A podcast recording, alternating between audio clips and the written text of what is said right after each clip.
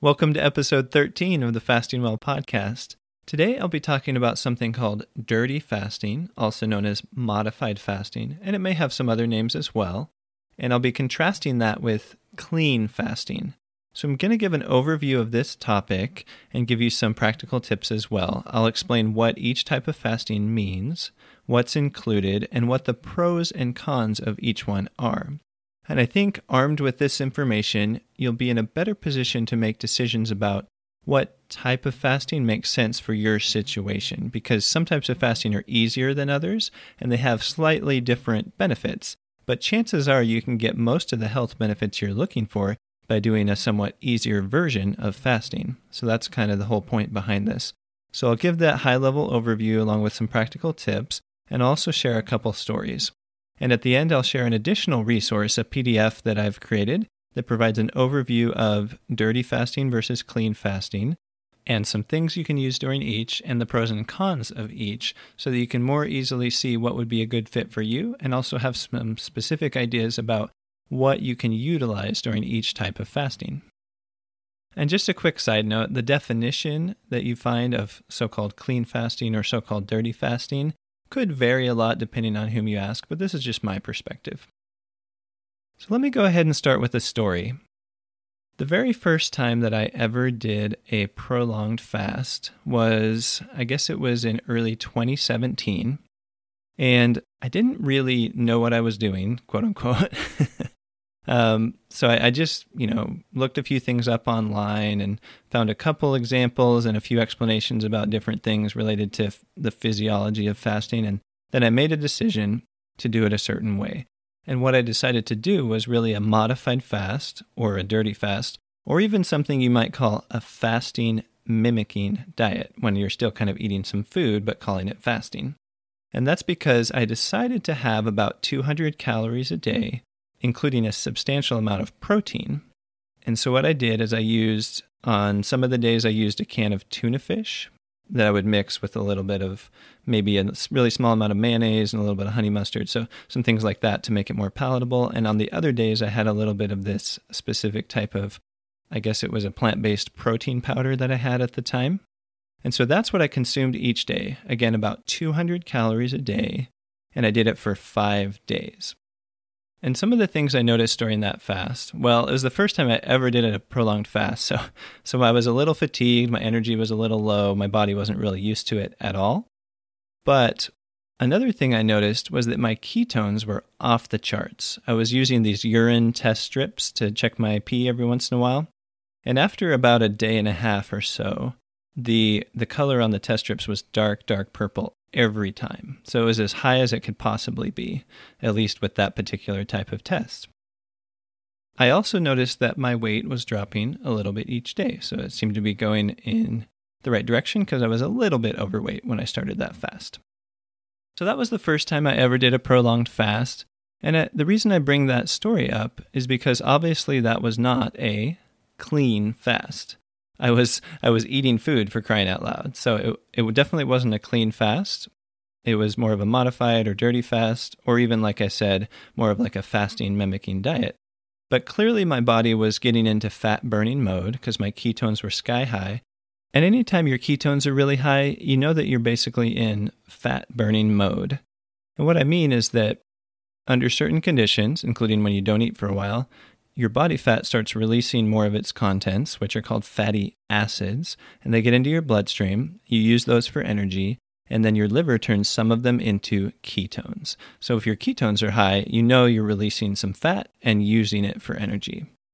So even though I was doing a modified fast, that was clearly occurring. And that makes sense since my weight was kind of going down and my ketones were really high.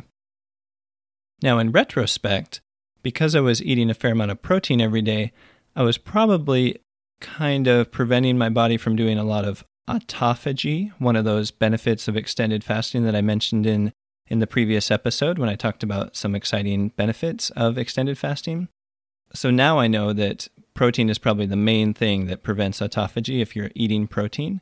But in the past, I didn't really know that. So, depending on what I was trying to accomplish, that first prolonged fast that I did could have been considered a success or not a success. But clearly it was a success because I got some benefits from it and I learned a lot about me and my body and, and what it was like to do some fasting. So, with that as a backdrop, let me go ahead and talk a little bit about clean fasting first, and then dirty or modified fasting, what's included in each, and the pros and cons of each. So, let's start with clean fasting. So, generally speaking, if you talk about clean fasting, here's what you would be consuming. And if I didn't mention it before, this is mainly relevant to extended fasting when you do a day or more, but it kind of still applies if you're doing shorter fasts. It's just a little bit more relevant if you're doing the longer fasts.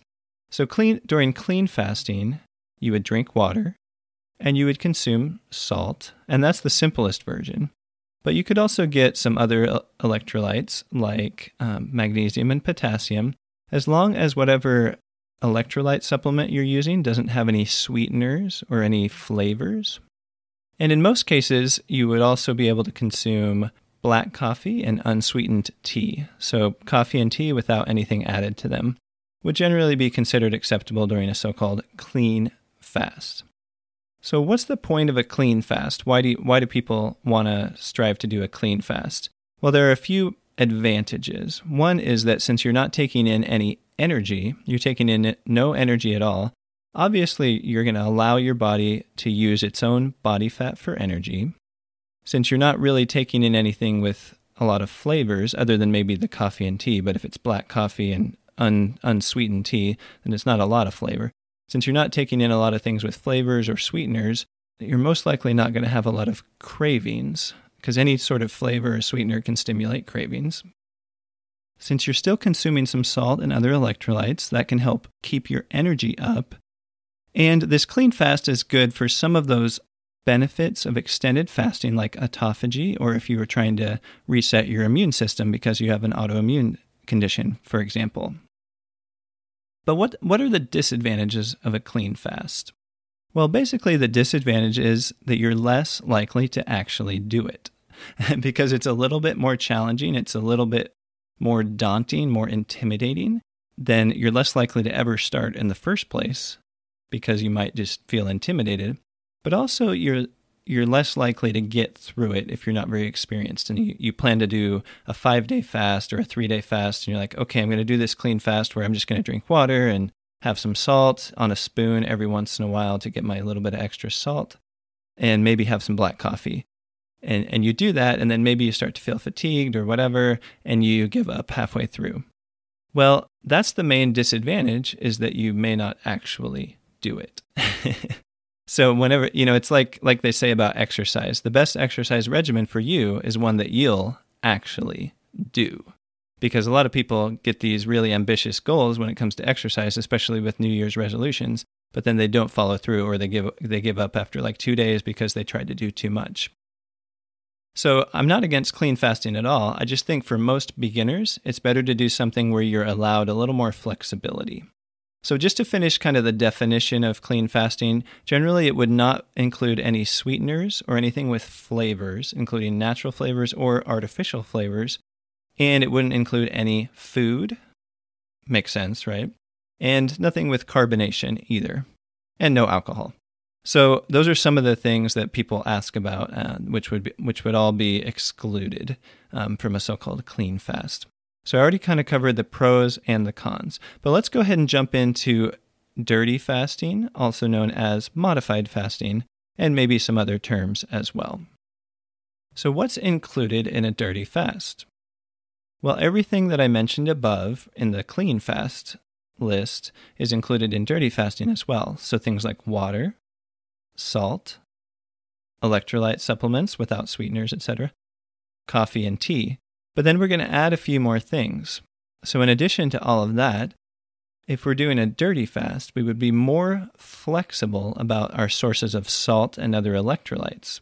So, for example, I frequently use salt sources such as bouillon cubes, soy sauce, or broth like veggie broth those things are very high in sodium and have almost no calories, but they do have a little bit of this and that, and they have a tiny bit of carbohydrates and a tiny bit of protein, which means that if you're trying to have a really strict fast, a really so called clean fast, then you wouldn't necessarily use those particular supplements. But I find them easier to use, and I find that the benefits outweigh the uh, disadvantages basically when I do it that way. So, in addition to more flexible sources of salt, you would have more flexible sources of other electrolytes because sometimes there are certain electrolyte supplements that have some other flavors or something added in, and maybe even a little bit of a sweetener. Um, for some some drink that has magnesium and potassium in it and whatnot that has some of those other things added in.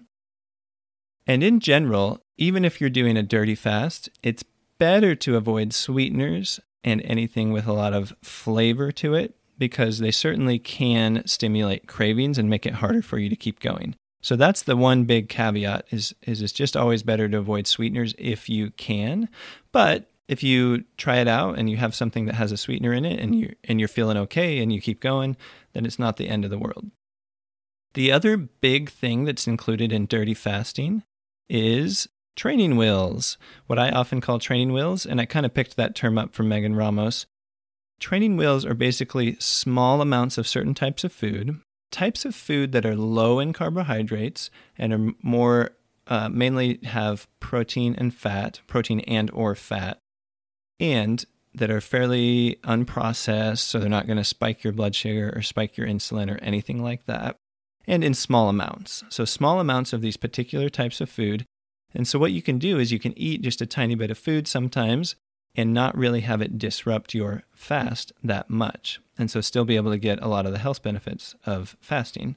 And so, things that common examples that I would tell to a beginner would be chia seeds. So, say you're on your first full day of a three day fast and you start to feel fatigued and you start to feel a little off, and maybe you have a tiny bit of a headache or something, and you're like, ooh, this isn't quite going the way I wanted. So, in addition to getting some extra salt and some other extra electrolytes, another good thing would be to maybe have a bowl of chia seeds. So, how do you do that? You take one or two tablespoons and you put it in the bowl, and then you mix in some water, maybe about one cup of water, but you can just kind of eyeball it. And, and once you get some experience, it's really easy. So you put the water in there and you let it sit for at least 10 minutes. You might have to stir it around a little bit to get the chia seeds to absorb the water.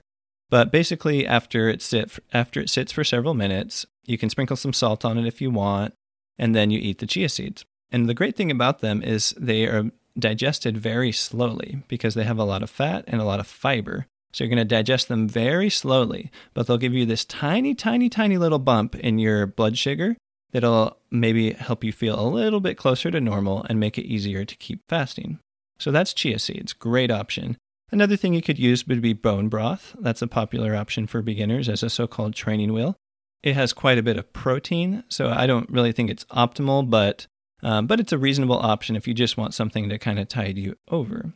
Another thing I've used sometimes is olives. So just like a handful of olives, because olives are mostly fat, but they have that tiny amount of carbohydrate, so they can give you that minuscule boost to your blood sugar that's not really going to disrupt your fast that much, but it can just help you feel a tiny bit better. And the nice thing about olives is they usually have a lot of salt as well.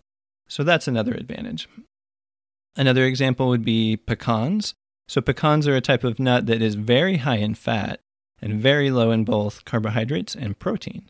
And so, if you have just a really small, like half a serving, let's say, of pecans, really small amount, it'll also give you that tiny little blood sugar boost, but also give you a little extra fat and protein to kind of digest and, and utilize and give you that little boost to keep going. So it's these small amounts of these specific types of food that can kind of carry you along. And that's why they're called training wheels. Just like a kid who's riding a bike, you don't want him to fall over constantly.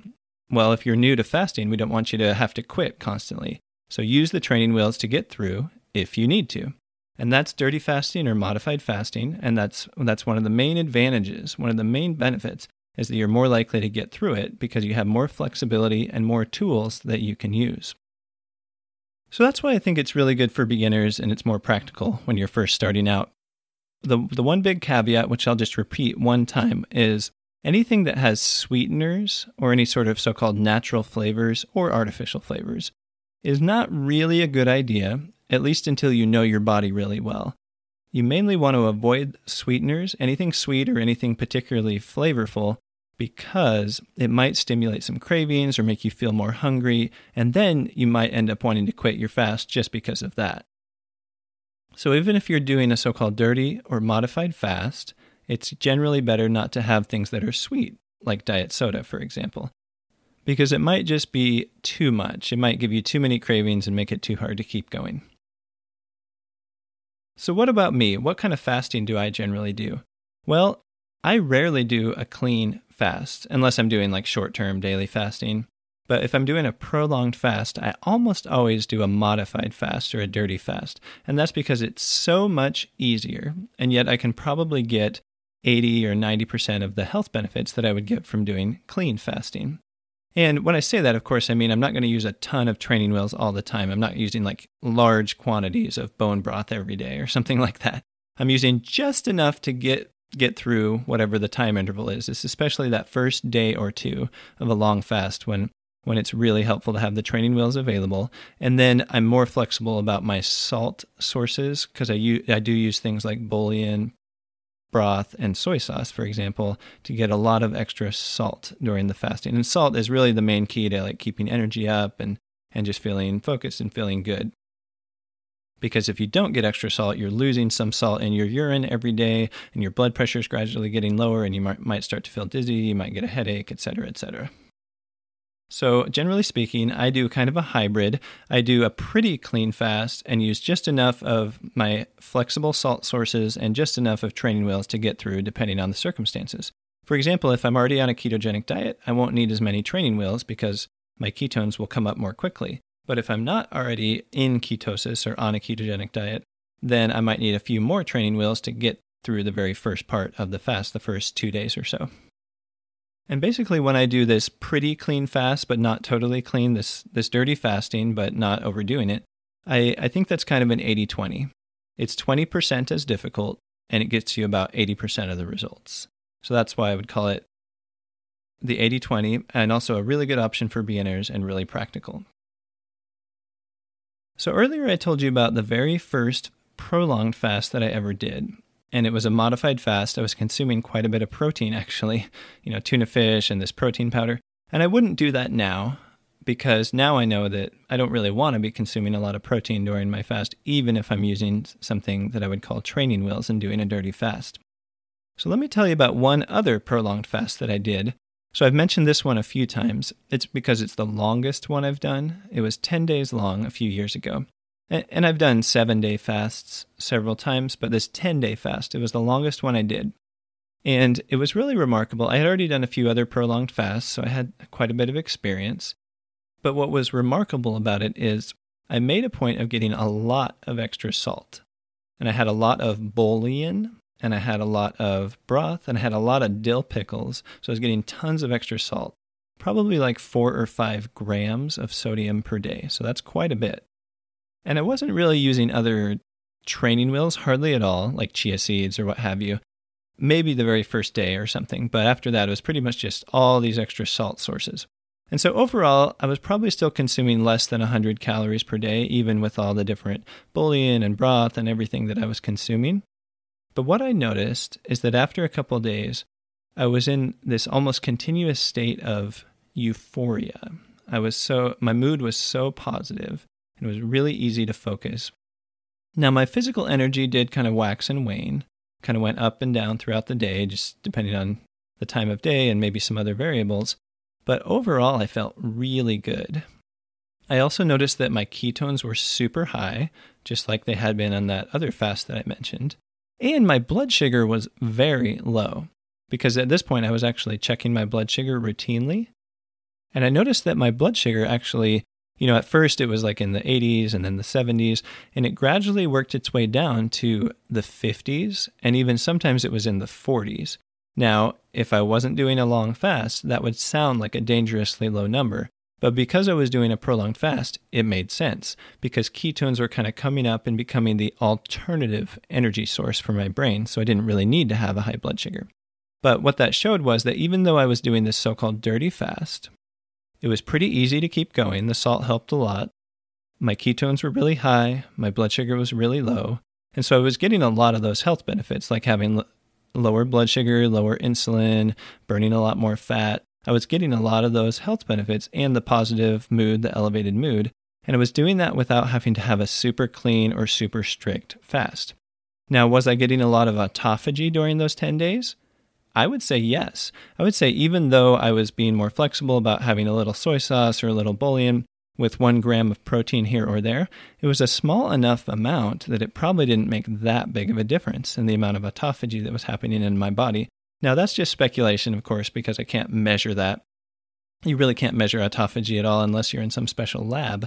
But I don't, I don't think that I was completely preventing the autophagy. And what about my immune system? Did it break down and recycle after about five days of fasting? Probably, probably to a significant degree because my caloric intake was so low for so long that it probably still reacted almost as if I'd been doing a very strict clean fast. Not 100%, but maybe 80 or 90% to that degree. And that's that's just my opinion. I, I, think I probably got about 90% of the same health benefits that I would have if I'd done a very clean or strict fast during those 10 days. And ultimately, that's why I think dirty fasting or modified fasting is a really good idea for beginners. So, usually I do an episode summary, but instead, why don't we kind of do it in like a quiz format? We'll try this out. So, basically, I'm going to ask you a question and then wait just a moment for you to think about it, and then I'll kind of answer it. And we'll use that to kind of kind of summarize the topic. So, what is considered acceptable during a so called clean fast? What are you able to consume during a clean fast? So, think about that for just a second. So, generally speaking, clean fasting would include water, salt, other electrolyte supplements without any sweeteners or flavors, and generally also black coffee and unsweetened tea. What are the pros and cons of a clean fast?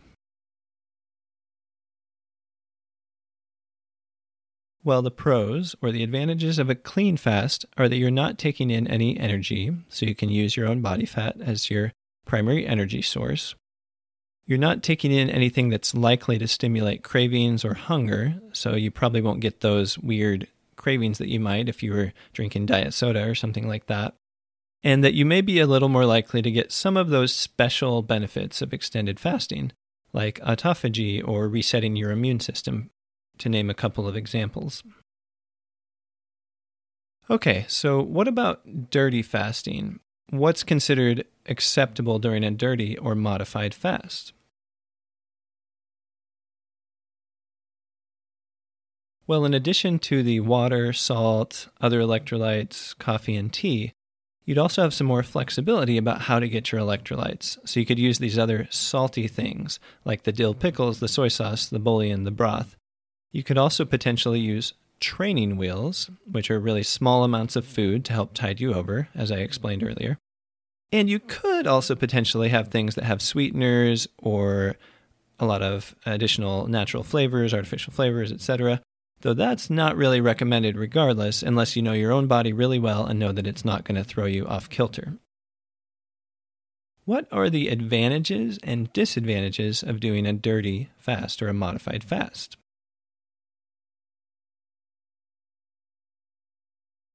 Well, the main advantage is that you're more likely to actually do it. You're more likely to start and you're more likely to succeed at getting through a multi day fast, even as a beginner. Another advantage is you can still get most of the same health benefits you would if you're doing a more clean or a more strict fast. For example, if your main goal is to lower your blood sugar, lower your insulin, or lose weight, you can definitely do all of those things. The disadvantage of dirty fasting is that you might not burn quite as much of your own body fat if you're consuming some other things, and that sometimes some of the things that you consume could give you a little bit of hunger or cravings or whatnot and make it a little harder to keep going, especially if you're using something with sweeteners or with added flavors. You also might be, th- at least theoretically, less likely to get as much autophagy or some of those other special cellular type benefits that you can get from extended fasting. But overall, I would say dirty fasting is basically the 80 20. It's 20% is difficult and you get 80% of the benefit. Now, those numbers aren't exact and it would be different for each person, right? How hard it is to do a clean fast versus a dirty fast. It also depends on how experienced you are. The more experienced you get, the easier it would be to do it without having to use something like training wheels. But in general, you can get most of the benefits without it being as difficult.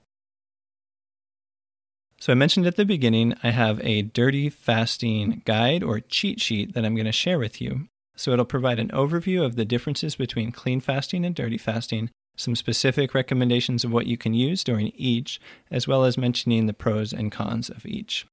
So if you want to get that, this will be kind of a funny URL. It's fastingwell.com slash dirty.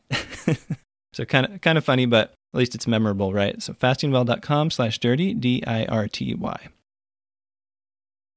I have just one other thing to ask of you, which is if you're finding this information helpful, either in this episode or any of the episodes, please share it with at least one other person. That helps so much. That is one of the things you can do that's the most helpful in addition to leaving a review and subscribing, if you can share it with at least one other person so you can help get the word out, then little by little, that'll help more and more people learn about the health benefits of fasting and how they can put it in practice so we can get more people on the path towards being in control of their health and not having all those terrible complications of diabetes and other related health conditions. So please share it with at least one other person.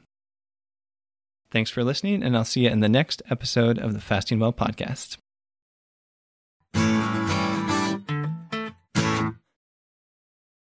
The Fasting Well podcast is not medical advice and does not replace the need to consult with your own medical providers.